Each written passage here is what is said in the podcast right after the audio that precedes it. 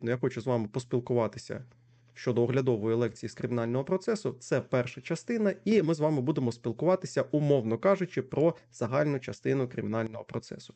Е, на відміну від кримінального кодексу, від кримінального права, де чітко кодекс поділений на загальну і на особливу частину, у нас кримінальний процесуальний закон такого поділу офіційного не знає. Це так достатньо умовно. І науковці як вважають, що до загальної частини кримінального процесу можна віднести перші два розділи кримінального процесуального кодексу. Це такі основні загальні керівні положення положення, які будуть розповсюджуватися на більшість стадій процесу. І відповідно особлива частина це. Опис і е, порядок здійснення окремих конкретних кримінальних процедур. Відповідно, ми з вами поспілкуємося про найбільш загальні положення. І перше із положень, яке я хочу вам запропонувати, це поняття та сутність кримінального процесу. Так от, ми маємо з вами з'ясувати, що ж таке кримінальний процес. Ну, взагалі, оцей термін кримінальний процес він походить від латинських слів. Я е, не втомлююсь казати про те, що все ж таки майбутні юристи мають основи латині вивчати. Це криміналіс, тобто злочинний і процесус проходження просування вперед. І для того, щоб З'ясувати, у чому сутність кримінального процесу, ми маємо подивитися, які відносини у суспільстві відбуваються, які до них призводять, які відносини відбуваються в рамках самого кримінального процесу.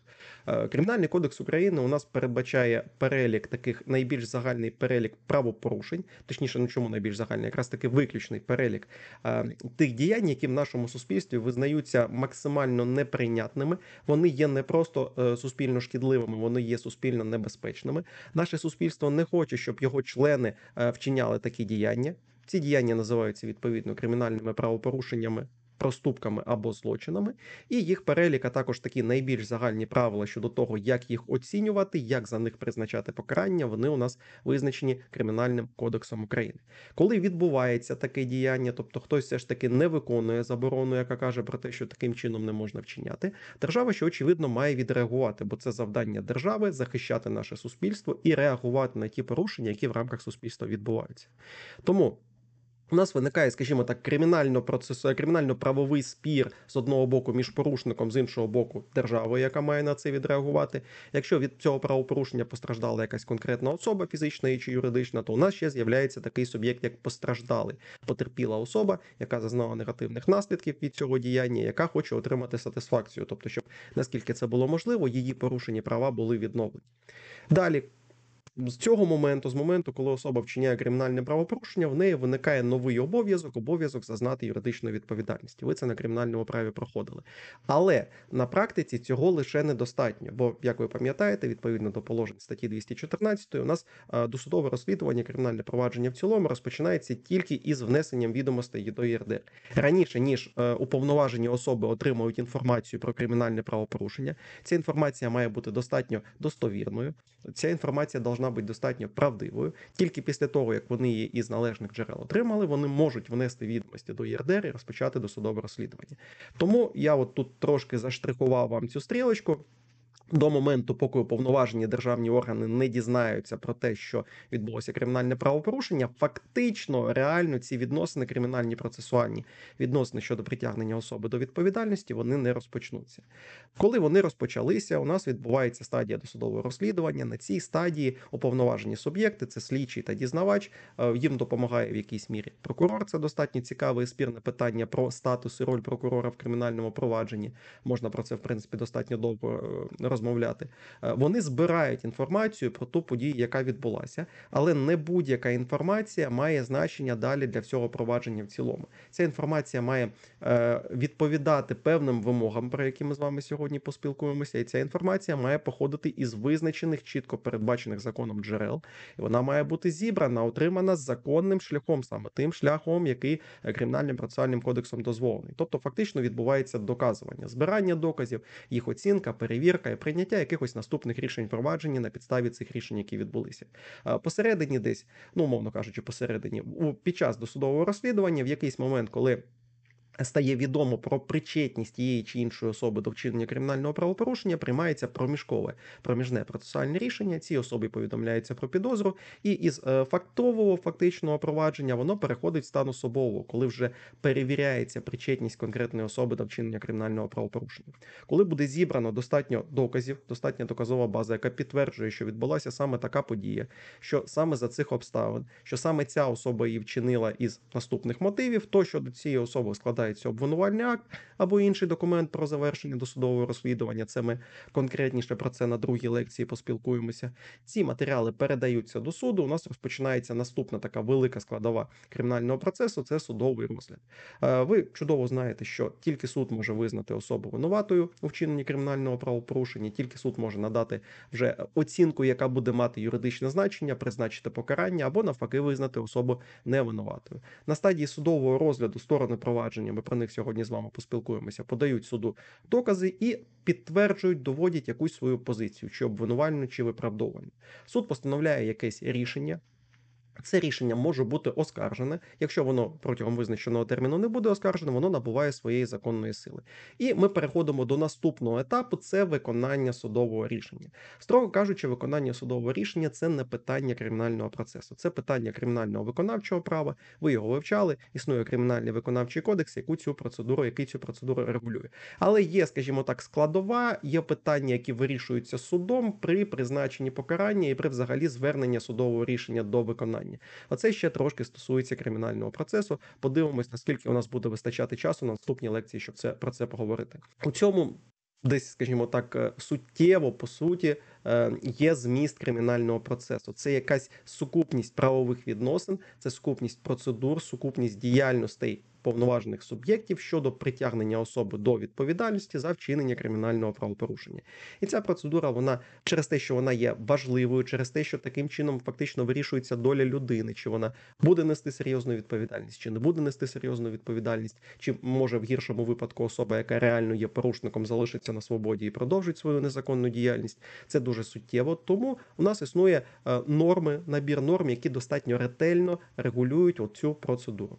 Ну і е, взагалі термін кримінальний процес він може застосовуватися до е, різних, скажімо так, понять, але таке найбільш загальне поняття ми можемо регулю... Е, розуміти кримінальний процес як врегульовану нормами кримінального процесуального законодавства, діяльність уповноважених суб'єктів, яка ґрунтується на засадах кримінального провадження, і ця діяльність полягає у чому? У виявленні ознак складу кримінального правопорушення, у його досудовому розслідуванні, у судовому розгляді та вирішенні взагалі по суті цього цієї кримінальної справи, і ця діяльність спрямована на виконання завдань кримінального провадження. Щодо переліку цих уповноважених суб'єктів, яку цю діяльність кримінально процесуально здійснюють, ми з вами сьогодні поспілкуємося.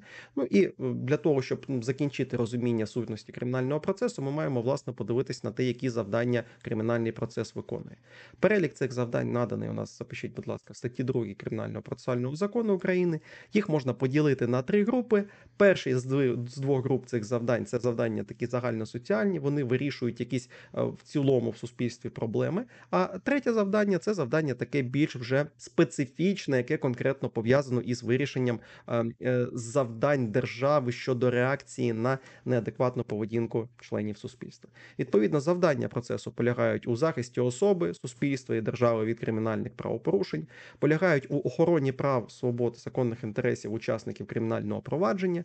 Ну і специфічне це забезпечення швидкого, повного неупередженого розслідування і судового розгляду з тим, щоб кожний, хто вчинив кримінальне правопорушення, правопорушення був притягнутий до відповідальності, щоб кожен невинуватий не був засуджений або обвинувачений, щоб, е, в принципі, будь-яка особа не була піддана необґрунтованому е, е, процесуальному примусу, і щоб до кожного учасника кримінального провадження була застосована належна права процедура. І в принципі, все, що ми далі будемо обговорювати, я вас прошу. Розуміти в контексті цих завдань. Люба будь-яка процедура, будь-яке процесуальне рішення, будь-яка стадія процесу вона полягає у вирішенні цих завдань в якійсь мірі.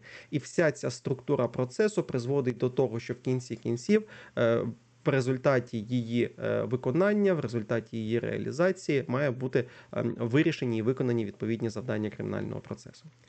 Далі, наступний момент, який нас з вами цікавить, це система кримінального процесу. Існує достатньо багато, скажімо так, наукових поглядів на те, е, що відносити до системи кримінального процесу. Е, Але ем, такий найбільш популярний є погляд про те, що е, вона кримінальний процес складається із основних і із забезпечувальних проваджень. Основні провадження це ті чи інші процедури, які спрямовані безпосередньо на реалізацію завдань кримінального процесу.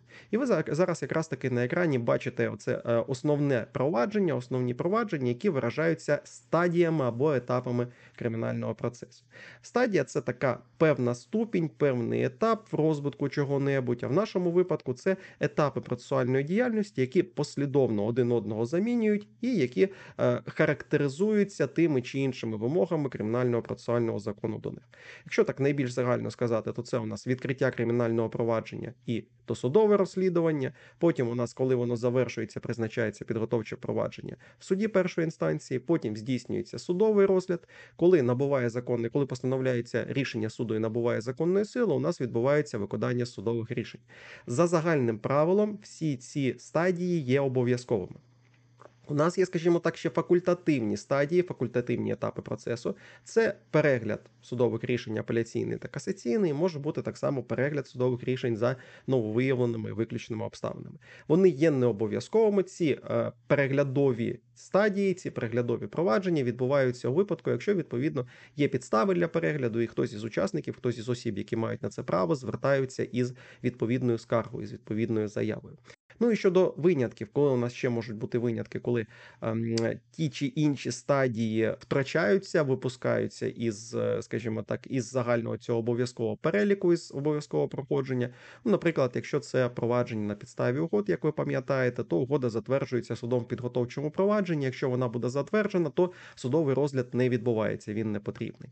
Або, скажімо, е, провадження, спрощене провадження щодо е, кримінальних проступків, в такому вигляду, в такому випадку відбувається достатньо спрощений ем, судовий розгляд, за якого не відбувається повноцінне судове засідання. Учасники не викликаються до суду, а суд на підставі обвинувального акту.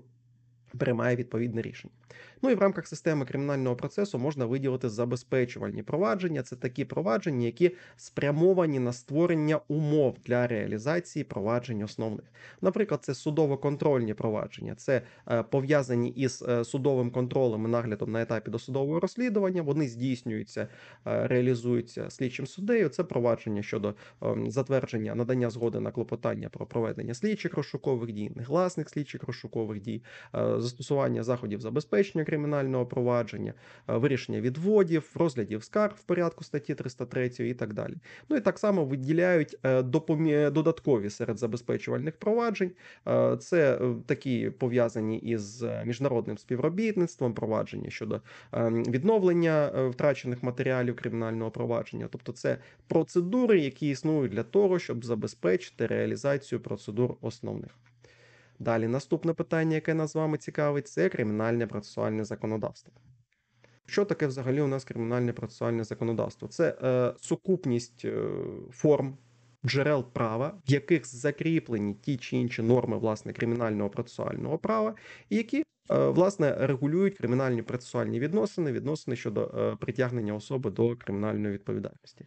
Ну, я думаю, достатньо очевидно, якщо ми з вами кажемо про е, джерела будь-якої галузі права, то найпершим джерелом у нас буде Конституція України. Е, Вона є, має найвищу юридичну силу в нашій державі. Вона містить норми прямої дії, які можуть безпосередньо застосовуватися в абсолютно будь-яких правових відносин, на які вони розповсюджуються, і е, Конституція містить низку конституційних приписів, які достатньо безпосередньо і чітко впливають на ем, регулювання кримінальних процесуальних відносин. Наприклад, вона закріплює право. Взагалі, основні основоположні права і свободи людини і громадянина, право на повагу і честь та гідність, право на свободу та особисту недоторканність, е, недоторканність житла, е, таємниця листування, право на судовий захист, е, право знати і реалізовувати свої права та обов'язки, принцип. Презумпції невинуватості, заборона подвійного притягнення до кримінальної відповідальності, е, право на захист від самовикриття і так далі. Всі ці загальні ознаки, так само е, принципи існування судової системи, вони у нас закріплені Конституцією України. Друга група джерел це міжнародні договори, які були ратифіковані Верховною Радою України. Відповідно до статті 9 Конституції України, міжнародний договір з моменту своєї ратифікації стає частиною національного законодавства. І е, ті міжнародні договори, які ратифіковані Верховною Радою, які набули законної сили, які регулюють в якійсь мірі ті, ті чи інші мірі кримінальні процесуальні відносини, вони якраз таки відносяться до кримінального процесуального законодавства. Таким достатньо яскравим прикладом є е, так звана Європейська конвенція про права людини, а правильно вона, вона називається Конвенція про захист прав людини і основоположних свобод. Знову ж таки, е, низка статей цієї конвенції безпосередньо впливають на кримінальну процедуру. Це е, другою статтею гарантовано право на життя, третьою заборона катування встановлена, п'ятою гарантовано на право на свободу та особисту недоторканність особи, шостою гарантовано право на справедливий суд і так далі. Тобто ем, безпосередньо норми конвенції мають застосовуватися, коли здійснюються ті чи інші етапи ем, кримінального провадження. Далі, основним таким ключовим базовим джерелом у нас є Кримінальний процесуальний кодекс України. Він був прийнятий у 2012 році, складається із розділів, глав, параграфів і статей. Як я вам вже казав, його умовно можна поділити на дві частини загальну і особливу. І, власне, в більшій мірі про нього ми спілкуємося. І ще один момент, який я вам забув нагадати: взагалі, визначення того, що відноситься, що не відноситься до кримінального процесуального законодавства, у нас є в статті першій відповідного нашого кримінального процесуального кодексу. Так само, крім кримінального процесуального кодексу, наступним групою джерел є інші закони, які регулюють ті чи інші відносини, пов'язані із е, кримінальною процедурою. Це закон про національну поліцію, закон про службу безпеки України, про оперативну розшукову діяльність. Інші закони, інші процесуальні кодекси, які якимось чином пов'язані з кримінальним процесом, відповідно, всі ці закони також є джерелами регулювання. Наприклад. Закон про нацполіцію встановлює так розширює процесуальний статус слідчих органів національної поліції, оперативних підрозділів національної поліції. Закон про оперативну розшукову діяльність. Ви з ним, як мінімум, курсанти чудово знайомі. Він е, встановлює відповідно засади діяльності оперативних підрозділів і здійснення оперативно-розшукової діяльності і так далі. Ну і ще один момент, на який я хочу звернути вашу увагу, це те, що кримінальне процесуальне законодавство має застосовуватися із врахуванням практики Європейського суду з прав людини, так само і з врахуванням урахуванням практики Верховного суду. Раніше він називався Верховний суд України, зараз просто Верховний суд. Рішення ЄСПЛ, в чому їх ідея? У тому, що е, суд, Європейський суд, він діє на підставі конвенції, про яку ми з вами поспілкувалися. І він, коли своє якесь рішення приймає, він не просто формулює, е, що і визнає, констатує, що державою було допущено порушення тих чи інших прав, які конвенцією гарантовано. Він ще й формує правові позиції щодо того, як правильно мають застосовуватися ці рішення. Відповідно, е, всі рішення, які приймаються європейським судом, навіть не проти України, а проти інших держав, вони все одно мають враховуватися під час е, застосування е, основних положень нашого кримінального процесуального законодавства. І я практично впевнений, що в вашому тестуванні в ЗНО будуть питання щодо ем, практики ЄСПЛ, таких найбільш гучних основних справ. Тому я вам рекомендую, коли ви будете готуватися, виділити хоча б один день про те, щоб подивитися огляди основних найбільш популярних рішень ЄСПЛ, які використовуються у нас в кримінальному процесі.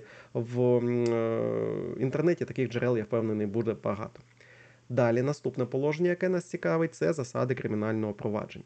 Взагалі, що таке засади? Це найбільш такі важливі основні керівні принципи, вимоги до того, як має здійснюватися е, кримінальна процедура. Їх перелік основних засад у нас наданий. Запишіть, будь ласка, в статті 7 Кримінального процесуального кодексу. А далі у другій главі КПК України е, вони розкриті більш глибоко.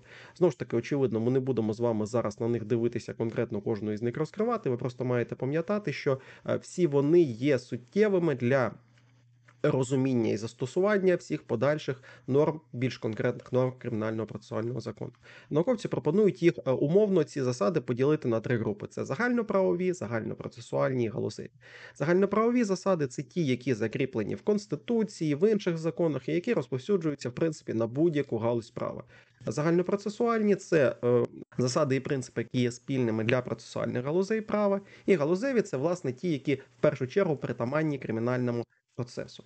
Щодо загальноправих, це верховенство права, законність, рівність, гуманізм, тобто повага до людини, до її честі та гідності, це забезпечення права на доступ до правосуддя. Щодо таких, які притаманні всім процесуальним галузям, це змагальність сторін, диспозитивність, гласність, відкритість публічного е, судового розгляду, е, принцип дотримання розумних строків, принцип державної мови, якою здійснюється провадження. Ну і власне внутрішні галузеві принципи це принцип презумпції невинуватості, свободи від самовикриття, принцип non bis in idem, який е, полягає у забороні повторного подвійного притягнення до відповідальності кримінальної за одне і те саме кримінальне правопорушення, е, забезпечення права на захист, публічність судового розгляду і так далі. Е, знову ж таки рекомендую вам ці принципи окремо передивитися і е, подивитися те, яким чином вони е, реалізуються на різних стадіях і на різних етапах кримінального провадження. Наступне питання це власне учасники кримінального процесу.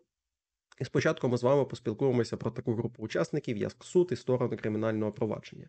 А взагалі, загальний перелік учасників кримінального провадження вони він наданий. Запишіть, будь ласка, в пункті 25 частини 1 статті 3 Кримінального процесуального кодексу.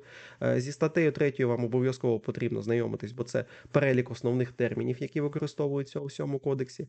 Е, я зараз вам не буду наводити, зачитувати з цієї статті перелік всіх учасників, просто ми на них трошки більш глибоко подивимось. І якщо ми з вами кажемо про таку групу учасників, як суб'єкти кримінального провадження, суд і сторони, то е, ці е, учасники, ці групи суб'єктів пов'язані із реалізацією процесуальних функцій. Відповідно, ми трошки з вами подивимось про те, що таке кримінальні процесуальні функції.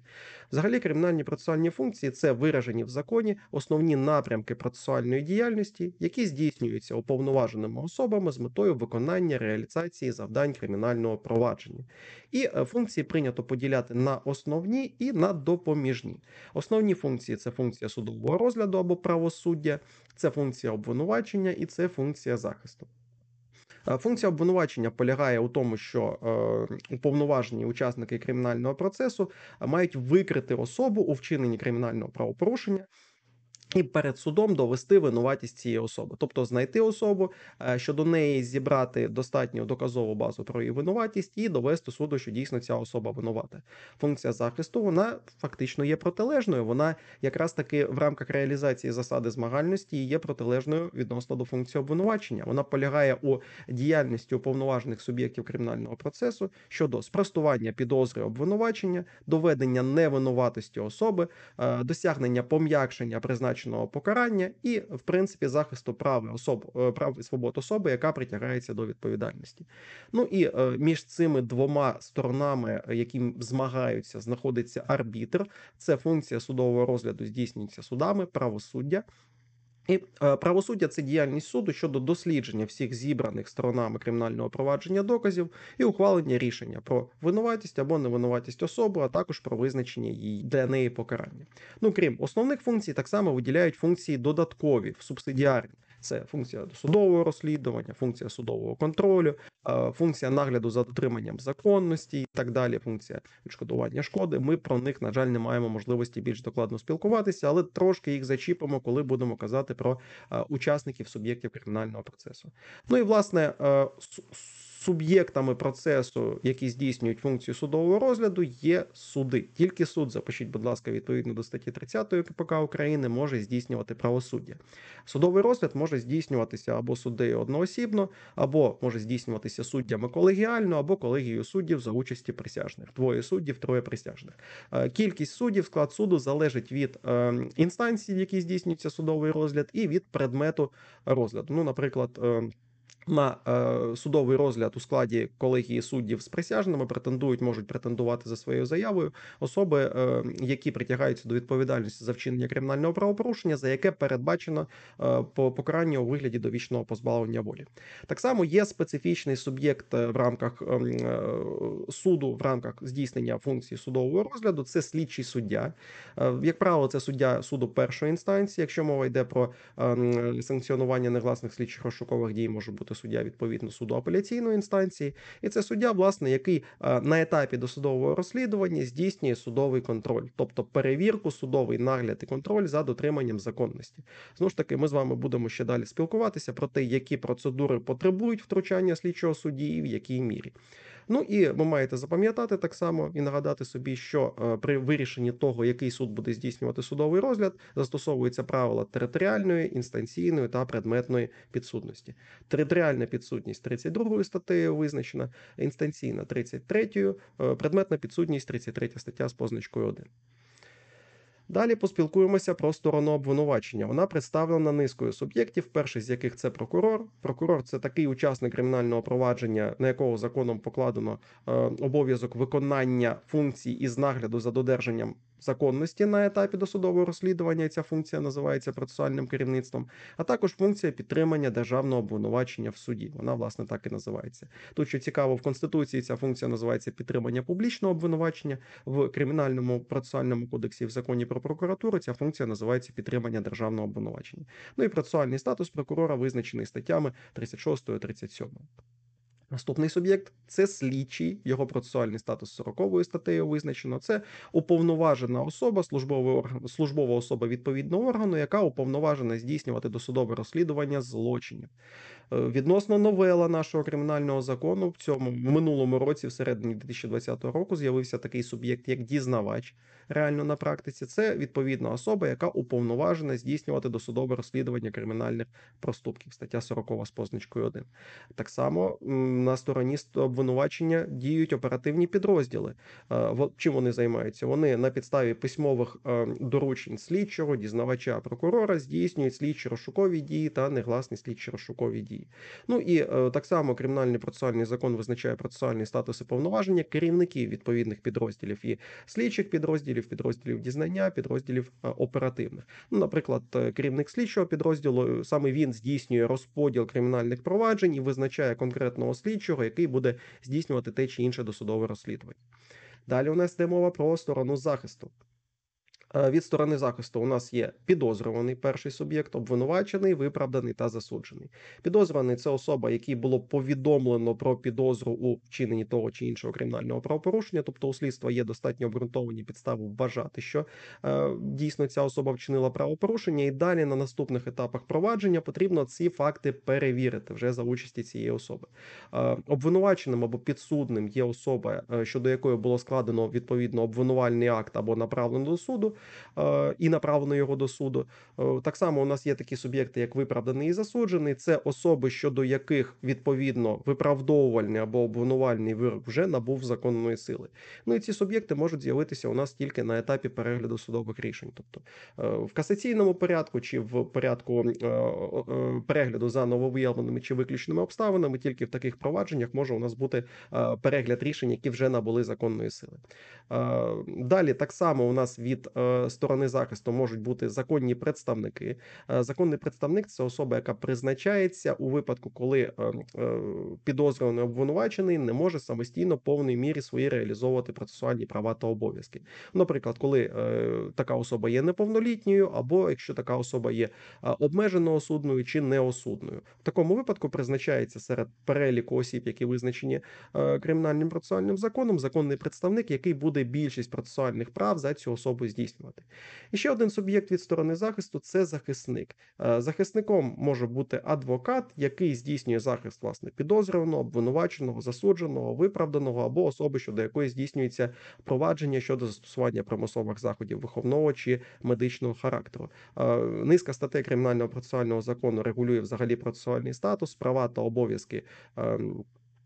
Ем, е, Захисника Е, захисник має обов'язково підтверджувати свої повноваження, і е, занотуйте собі, будь ласка, ви маєте запам'ятати, що 52 статтею визначені випадки, коли участь захисника в провадженні є обов'язковою. В всіх інших випадках, коли його участь не є обов'язковою, захисник залучається на розсуд відповідної особи, е, яка притягається до відповідальності. Далі дуже коротко про інших учасників кримінального провадження. Стаття 55 Кримінального процесуального закону і по 59 визначають статус потерпілої особи. Це така фізична особа, якій кримінальним правопорушенням завдано матеріальної чи моральної шкоди, або юридична особа, яка зазнала майнової шкоди. Е, Права потерпілого визначені 56 статтею процесуального закону, обов'язки 57 статтею. Е, Ну, потрібно зазначити, що потерпілий, так само як його представник, законний представник, вони не відносяться до жодної сторони провадження, але може бути ситуація, коли потерпілий буде підтримувати приватне обвинувачення. Ми з вами про це поспілкуємося. Якщо в провадженні є потерпілий, в судовому розгляді прокурор е, відмовляється від підтримання державного обвинувачення. В такому випадку потерпілому роз'яснюється право підтримати обвинувачення. Якщо він погоджується, то він фактично переходить, стає стороною обвинувачення. Далі Заявник це особа, яка не зазнала негативних наслідків від кримінального правопорушення, але заявляє про його вчинення. Ем, Цивільний позивач, цивільний відповідач це е, особи, які е, беруть участь у вирішенні цивільного позову, майнового позову. А Свідок кримінального провадження це така фізична особа, якій відомі або можуть бути відомі обставини, що підлягають доказуванню під час кримінального провадження, і яка викликається для давання показань. Тут вам потрібно запам'ятати і згадати, що частина 2 та 3 статті 65 Кримінального процесуального кодексу визначають імунітет свідків, тобто перелік осіб і перелік випадків, коли особи можуть бути допитані лише за їх згодою, або в принципі не можуть бути допитані з тих чи інших обставин. Далі це перекладач, особа, яка здійснює переклад, по як ви пам'ятаєте, провадження у нас здійснюється державною мовою. Воно може здійснюватися щодо осіб, які належним чином на належному рівні державною мовою не володіють. В такому випадку таким особам гарантується можливість перекладу на тому рівні, на якому вони зможуть власне свої процесуальні права і взагалі свої права захищати впровадження. Експертом кримінального провадження є особа, яка володіє спеціальними знаннями, яка може відповідно до закону України про судову експертизу е, здійснювати судові експертні дослідження, і яка залучається для того, щоб із використанням своїх спеціальних знань е, дати ті чи інші висновки. і Вона їх формулює у вигляді висновку експерт. Спеціаліст це також приклад обізнаної особи, особа, яка має спеціальні знання, але спеціаліст залучається е, для того, щоб надавати консультацію, надавати допомогу під час проведення тих чи інших слідчих розшукових дій. Тут потрібно пам'ятати, що є випадки обов'язкової участі е, спеціаліста у кримінальному провадженні, наприклад, коли проводиться огляд трупа чи огляд трупа пов'язаний з ексгумацією. В таких випадках обов'язковою є участь е, спеціаліста судмедексперта або в крайньому випадку лікаря. У випадку, коли е, проводяться будь-які слідчі розшукові дії за участі неповнолітньої особи, в таких е, в такому випадку обов'язкова участь педагога або психолога і за потреби лікаря. Ну і ще один так, так само ще є представники органу пробації, є секретар судового засідання і судовий розпорядник. Зараз на їх функціях я не буду зупинятися. Ще один момент, який я вам хочу нагадати, будь ласка, передивіться параграф 6 3 глави е, Кримінального процесуального кодексу України. Це відводи. Тобто це е, підстави порядок вирішення питання про відводи. Це ситуації, коли у учасників провадження можуть бути ті чи інші конфлікти інтересів, ті чи інші обставини, які унеможливлюють їх участь в кримінальному провадженні. Як ці проблеми мають вирішуватися, якраз таки цими нормами і врегульовано. Наступне питання це доказування в кримінальному провадженні. Я вам вже казав, що щодо доказування записано дві лекції нами. Вони є в Moodle, е, вони є в Ютубі. Ви можете їх передивитися. Тому я не хочу на доказуванні сильно зупинятися. Лише такі найбільш основні моменти з вами розглянути. Я вам вже казав, що в принципі сутність кримінальної процесуальної діяльності е, великою мірою пов'язана із доказуванням, із збиранням і закріпленням інформації про кримінальне правопорушення. Так от, е, якраз таки з метою того, щоб реалізувати оті завдання кримінального процесу, про які ми з вами поспілкувалися, і відбувається доказування. Е, Визначення терміну доказування воно у нас запропоноване частиною першої статті 92 кримінального процесуального закону. Це діяльність уповноважених осіб, яка полягає у збиранні, перевірці і оцінці доказів з метою встановлення обставин, які мають значення для кримінального провадження. Ем, От ті обставини, які мають значення, які підлягають встановленню і доказуванню, вони у нас е, визначені в частині першій статті 91. Це власне предмет доказування, тобто те коло обставин, які мають бути встановлені або навпаки спростовані під час доказування, для того, щоб можна було встановити або винуватість, або невинуватість особи. Потрібно розуміти, що цей перелік він є орієнтовним і він буде конкретизуватися у кожному конкретному кримінальному провадженні, в залежності від того, який склад кримінального правопорушення потрібно знайти, встановити, довести в діяннях тієї самої особи, і в залежності від того, які конкретні обставини події, яка відбулася. Тобто це модельний перелік обставин, закріплений в 91 статті. А він вже конкретизується в залежності від того, які у нас особливості кримінального провадження. Ну і е, КПК України у нас виділяє три складові процеси доказування: це збирання доказів, стаття 93, перевірка доказів і оцінка доказів, це стаття 94. Е, Перевірка доказів е, вона відбувається, вона може бути як інструментальною завдяки діяльності, наприклад, проведення слідчих розшукових дій. Ми з вами на наступній лекції скажемо, що е, СРД проводяться з метою збирання або перевірки доказів. Е, І КПК не виділяє теоретично виділяють. Я не думаю, що вам зараз на цьому обов'язково зосереджуватися, але теоретично виділяється четверту операцію із доказами це їх використання. Е, тобто, це е, прийняття тих чи інших процесуальних рішень на підставі вже зібраних, перевірених і оцінених доказів. Але оскільки термін е, використання доказів КПК не зустрічається. Конкретно для потреб складання магістерського ЗНО я вам рекомендую цей термін опускати. Далі, е, одним із засобів доказування, всі засоби ми не можемо зараз розглянути, але основним, скажімо так, засобом доказування є докази.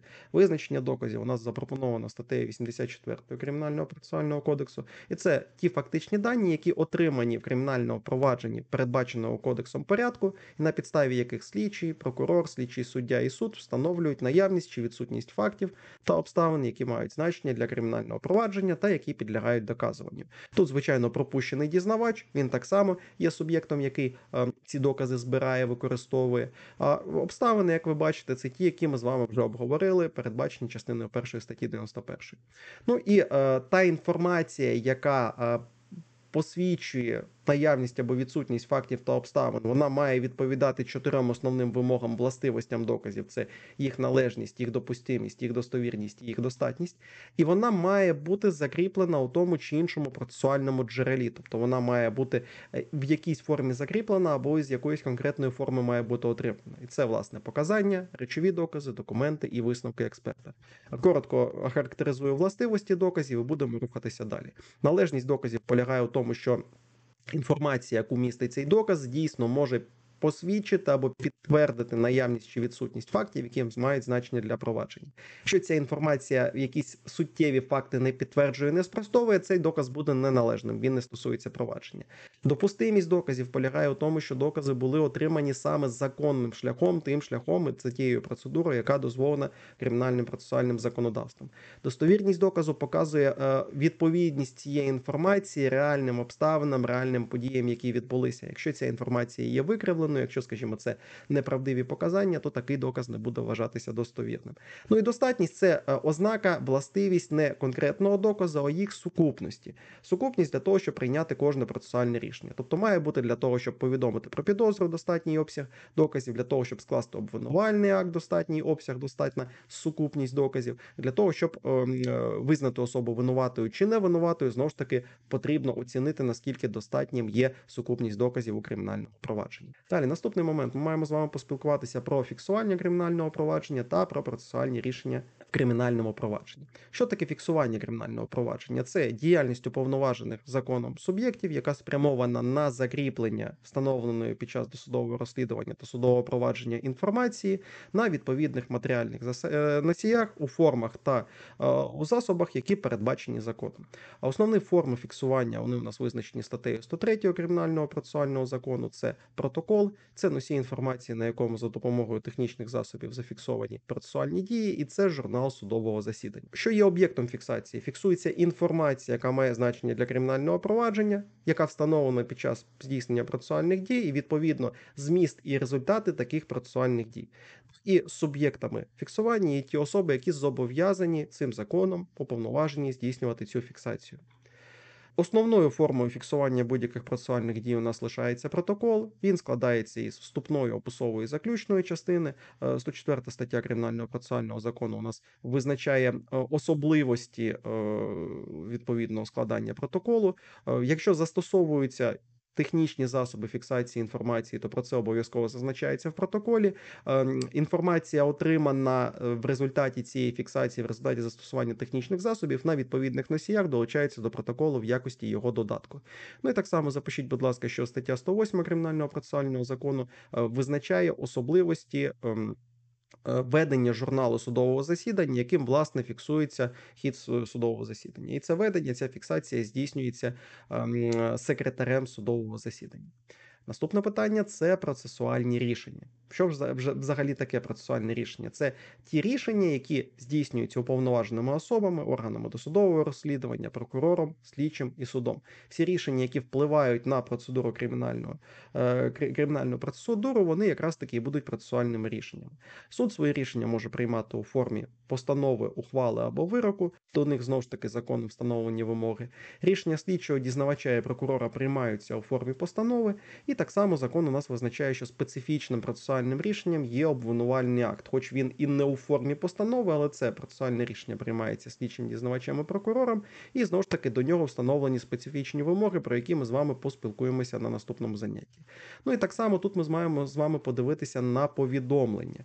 Е, Вимоги до повідомлень визначені статтями 111 і 112 Кримінального процесуального закону. І повідомлення це така процесуальна дія, за допомогою якої слідчий, прокурор, слідчий суддя чи суд чи дізнавач повідомляє певного учасника кримінального провадження про що? Про дату, місце, час проведення відповідної процесуальної дії або про прийняте процесуальне рішення, чи про те, що процесуальна дія була здійснена. Ну і особливість у тому, що е, за допомогою повідомлень е, про проведення тієї чи іншої слідчо-розшукової дії повідомляються особи, участь яких є не обов'язковою. Якщо участь суб'єкта є обов'язковою, то він е, за допомогою виклику викликається на відповідну на проведення відповідної процесуальної дії. Далі, наступне питання це процесуальні строки та процесуальні витрати. Що таке процесуальні строки? Це встановлені законом або відповідно до закону уповноваженими суб'єктами прокурором, слідчим суди або судом проміжки часу, в межах яких учасники кримінального провадження зобов'язані або мають право приймати відповідні процесуальні рішення чи вчиняти процесуальні дії. Основні правила обчислення процесуальних строків записані в статті 115. Е, Строки обчислюються годинами, місяцями і днями. Всі процесуальні дії мають виконуватися у ті строки, які для них встановлені. Ми з вами далі поспілкуємося, що для досудового розслідування, для кримінального провадження, для, ем, скажімо, застосування запобіжних заходів встановлюються визначені строки. Е, Якщо строк був пропущений з поважної причини, то він може бути поновлений через суд. Ну і відповідно слідчий суддя і суд мають право встановлювати, в тому числі і за заявами осіб, ті чи інші конкретні строки. І специфічний термін, е, який використовується нашим кодексом, це так звані розумні строки. Їх розуміння запропоновано статтею 28 кримінального процесуального закону. Це поняття оціночне, і воно е, описує строки нереально необхідні, об'єктивно необхідні для виконання тих чи інших процесуальних дій. І відповідно. В законі достатньо багато посилань на розумні строки. Наприклад, судовий розгляд має здійснюватися протягом розумних строків. Ем, Вони ця розумність оцінюється суб'єктами учасниками провадження, і вже судом вони, в принципі, або слідчим суддею можуть бути за заявами осіб конкретизовані до конкретних строків. Що таке процесуальні витрати? Наступне питання це е, витрати на забезпечення на реалізацію кримінального провадження і відшкодування яких покладається на певних суб'єктів провадження. Стаття 118 процесуального закону нам пропонує види процесуальних витрат: це витрати на правову допомогу, на прибуття до місця досудового розслідування, пов'язані із залученням потерпілих свідків, спеціалістів, перекладачів, експертів, і пов'язані із зберіганням речей і документів. Знову ж таки, кодекс, е, починаючи зі статті 119, визначає на кого розподіляються е, ці витрати, але е, кінцевий розподіл здійснює суд, коли формулює ухвалу або вирок е, у кримінальному провадженні. Ну і за загальним правилом, у випадку ухвалення обвинувального вироку, то суд з обвинуваченого стягує на користь потерпілого всі підтверджені документально здійснені ним процесуальні витрати. Тобто витрати, які у нас в статті 118 зазначені, які були здійснені потерпілими, які були документально підтверджені, вони будуть судом покладатися на відповідно обвинувачену особу. Ну і так само я вам тут знову ж таки не маємо часу на це окремо дивитися. Дуже рекомендую в главі 9 подивитися на е, відшкодування шкоди і на цивільний позов, який може е, заявлятися у кримінальному провадженні. Цивільний позов у нас його основні вимоги визначені статтею 128, означає, що особа, яка зазнала в результаті вчинення того чи іншого правопорушення е, майнової шкоди, вона може під час в ході здійснення кримінального провадження звернутися із позовом до особи, яка заподіяла відповідну шкоду щодо її відшкодування, і ем, е, вирішення цього питання, хоч воно фактично є цивільно-правовим, воно буде здійснюватись тис- тим самим судом і в е, процесі під час кримінального провадження. Основне правило цивільного позову у тому, що застосовується правила цивільно-правового законодавства в тій частині, в якій вони не суперечать правилам кримінального процесу. Далі наступне заходи забезпечення кримінального провадження. Тобто, ми до цього поспілкувалися про такі найбільш загальні е, особливості умови здійснення кримінального провадження. А тепер ми поговоримо про е, специфічний набір якихось процесуальних дій, які спрямовані на те, щоб забезпечити реалізацію провадження, а конкретно забезпечити належну поведінку учасників провадження. Бо ви чудово розумієте, що особа, яка притягається до відповідальності, вона ж насправді в більшості випадків не зацікавлена у тому, щоб її винуватість хтось довів. Вона можливо буде робити всі дії для того, щоб запобігти е, адекватному розслідуванню, адекватному судовому розгляду. Якраз таки заходи забезпечення кримінального провадження вони у широкому смислі, в широкому значенні спрямовані на те, щоб забезпечити реалізацію завдань, виконання завдань кримінального процесу. Визначення, що таке заходи забезпечення, їх скорочують ЗЗКП, е, відома абревіатура. Це передбачені кримінальним процесуальним законом способи впливу на учасників кримінального провадження з метою забезпечення їх належної поведінки і ефективності розслідування та судового розгляду для досягнення завдань кримінального провадження. За загальним правилом вони застосовуються наступним чином: прокурор, дізнавач або слідчий звертаються до суду. Це буде місцевий суд в межах територіальної юрисдикції, якого знаходиться орган досудового розслідування, або у випадку, якщо мова йде про підслідність набу, це буде е, спеціалізований антикорупційний суд, вищий антикорупційний суд. І е, за зверненням цієї особи суд приймає рішення про застосування заходів забезпечення. Вони можуть застосовуватися до майна, можуть застосовуватися до осіб, до підозрюваного, обвинуваченого, е, до свідків, до потерпілого, до експерта, до будь-якої особи, яка е, тим чи іншим чином своєю поведінкою не сприяє, заважає реалізації кримінального провадження. Ем, відповідно, суб'єктами звернення із клопотанням є слідчий прокурор дізнавач, і е, це правило е, діє для е, всіх суб'єктів, для всіх точніше видів заходів забезпечення, крім такого специфічного, як виклик, тобто викликати прокурор дізнавач і слідчий можуть і самостійно. Так само без відповідного клопотання викликати можуть суд або слідчий суддя. Всі інші заходи забезпечення вони застосовуються за санкцією слідчого судді. Ну і основний перелік заходів забезпечення кримінального провадження це виклик, власне, слідчим, дізнавачем, прокурором, судовий виклик і привід, визначені главою 11 кримінального процесуального закону, накладення грошового стягнення це глава 12 кримінального процесуального кодексу, е, тимчасове обмеження в користуванні спеціальним правом, глава 13 КПК України, відсторонення від посади, глава 14. Там само є е, специфічне відсторонення, тимчасове відсторонення судді від посади. Е, далі тимчасовий доступ до речей документів це глава 15 Кримінального процесуального кодексу України, тимчасове вилучення майна, глава 16, арешт майна, глава 17, затримання особи, глава 18 і запобіжні заходи також передбачені главою 18.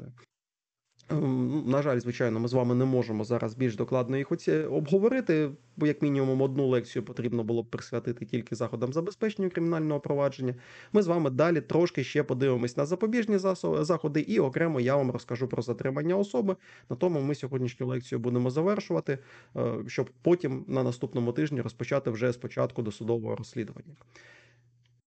Так от, запобіжні заходи, що це таке? Це превентивні заходи процесуального характеру, попереджувального характеру, які пов'язані із позбавленням волі або обмеженням свободи підозрюваного е, або обвинуваченого, і які за наявності підстав та в порядку, встановленому законом, можуть застосовуватися під час кримінального провадження слідчим суддею, е, судом з метою забезпечення належної поведінки таких суб'єктів.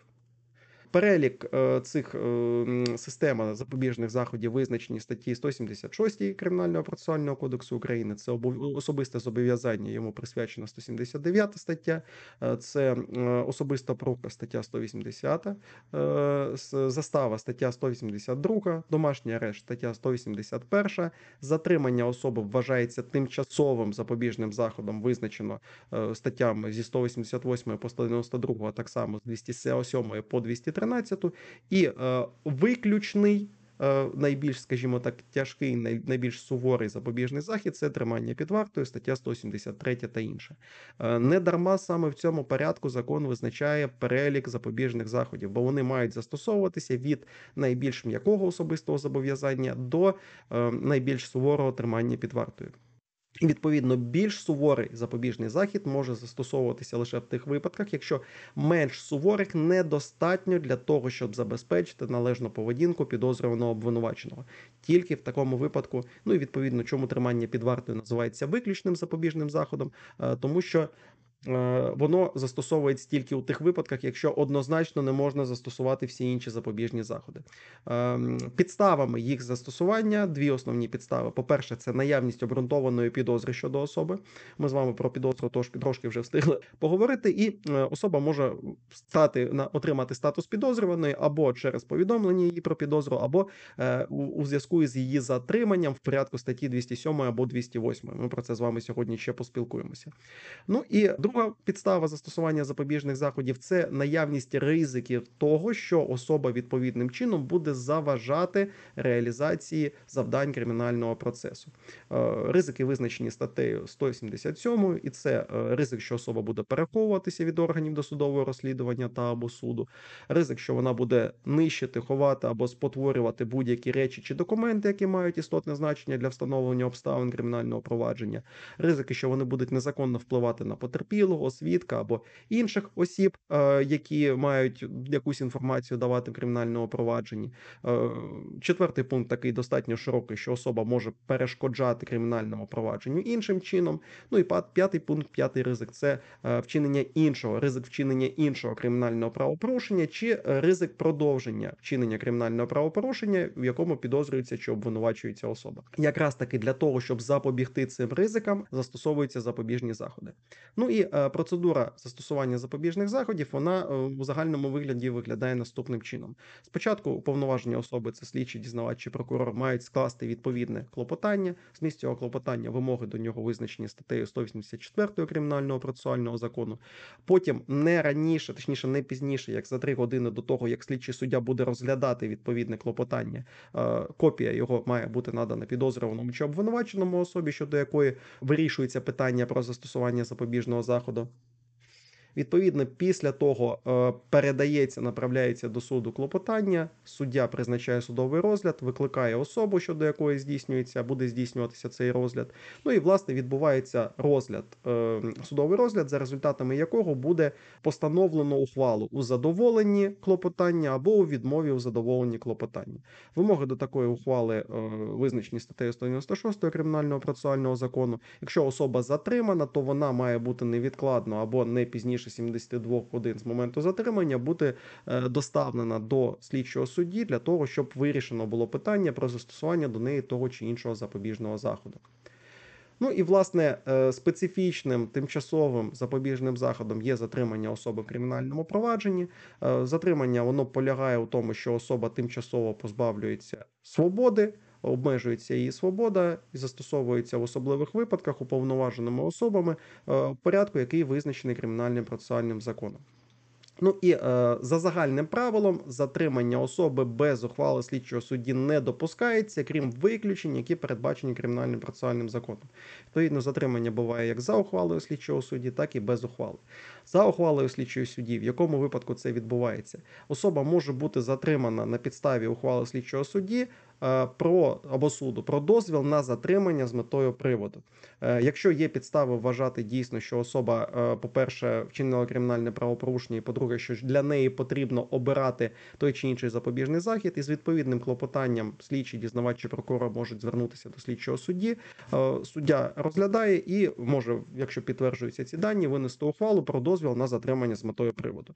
Далі, як відбувається затримання, е, знаходять відповідну особу, їй під розпис вручається копія відповідної ухвали, складається протокол про її затримання. Вона затримується, доставляється до відповідного місця отримання, і не пізніше 36 годин з цього моменту особа має бути доставлена до слідчого судді для того, щоб їй було обрано той чи інший запобіжний захід. Без ухвали слідчого судді е, є декілька різновидів затримання. Ми з вами про два основних поспілкуємося: це законне затримання, стаття 207 Кримінального процесуального кодексу, і затримання уповноваженою особою, це стаття 208 Кримінального процесуального кодексу. Відповідно до 207 кожна будь-яка особа має право без ухвали слідчого судді затримати особу за дотримання декількох умов. По-перше, у випадку, якщо ця особа вчиняє або здійснює замах на кримінальне правопорушення, або безпосередньо після вчинення кримінального правопорушення правопорушення під час безперервного переслідування такої особи. Якщо е, особа, яка не є уповноваженою, звичайна людина затримала особу, вона має е, про це повідомити уповноважені державні органи і або забезпечити е, самостійно доставлення відповідної затриманої особи до органу досудового розслідування, або якщо немає такої можливості, телефоном повідомити і дочекатися, поки приїде відповідна слідча оперативна група і вирішить питання про його подальше доставлення до органу досудового розслідування. Ну і затримання уповноваженою особою. Уповноважені особи це службовці відповідних правоохоронних органів, Національної поліції України, Служби безпеки України, Державного бюро розслідувань і так далі. Вони можуть без ухвали слідчого судді затримувати особу в порядку статті 208. Тут трошки більш серйозні вимоги до того, в якому випадку може бути здійснено таке затримання. По-перше, у випадку, якщо особа була відповідною повноваженою особою застана під час вчинення злочину або замаху на вчинення злочину. Кримінальні проступки, як ви бачите, тут не підходять. Тобто, за вчинення кримінального проступку автоматично особа в порядку 208 не може бути затримана. Там є своя специфіка затримання під час досудового розслідування кримінальних проступків. Так само, якщо особи ознаки безпосередньо на місці події, на одязі, на людині вказують на те, що ця особа щойно вчинила злочин, і якщо є обґрунтовані підстави вважати, що така особа може зникнути, втекти, знищити сліди і так далі. В таких випадках особа може бути затримана. Ну і знову ж таки, е, в такому випадку, якщо е, затримання здійснюється без санкції, без дозволу слідчого судді, то особа сумарно може бути на затримана не більше ніж на 72 години, а не пізніше, як через 60 годин, має бути доставлена до слідчого судді. Оця різниця між 60 та 72 годинами, вона якраз таки дається на те, щоб за оці е, не більше ніж 12 годин слідчий суддя прийняв рішення про обрання для особи запобіжного заходу, або про звільнення її негайно від ув'язнення. Ну і ще один важливий момент, який ми маємо запам'ятати, це момент затримання особи. Особа вважається затриманою з моменту, коли вона силою через підкорення або через наказ змушена залишатися поряд з уповноваженою службовою особою або у приміщенні, яке визначено уповноваженою службовою особою. В принципі, це все, що я вам хотів сьогодні розповісти. Я вам дякую за увагу.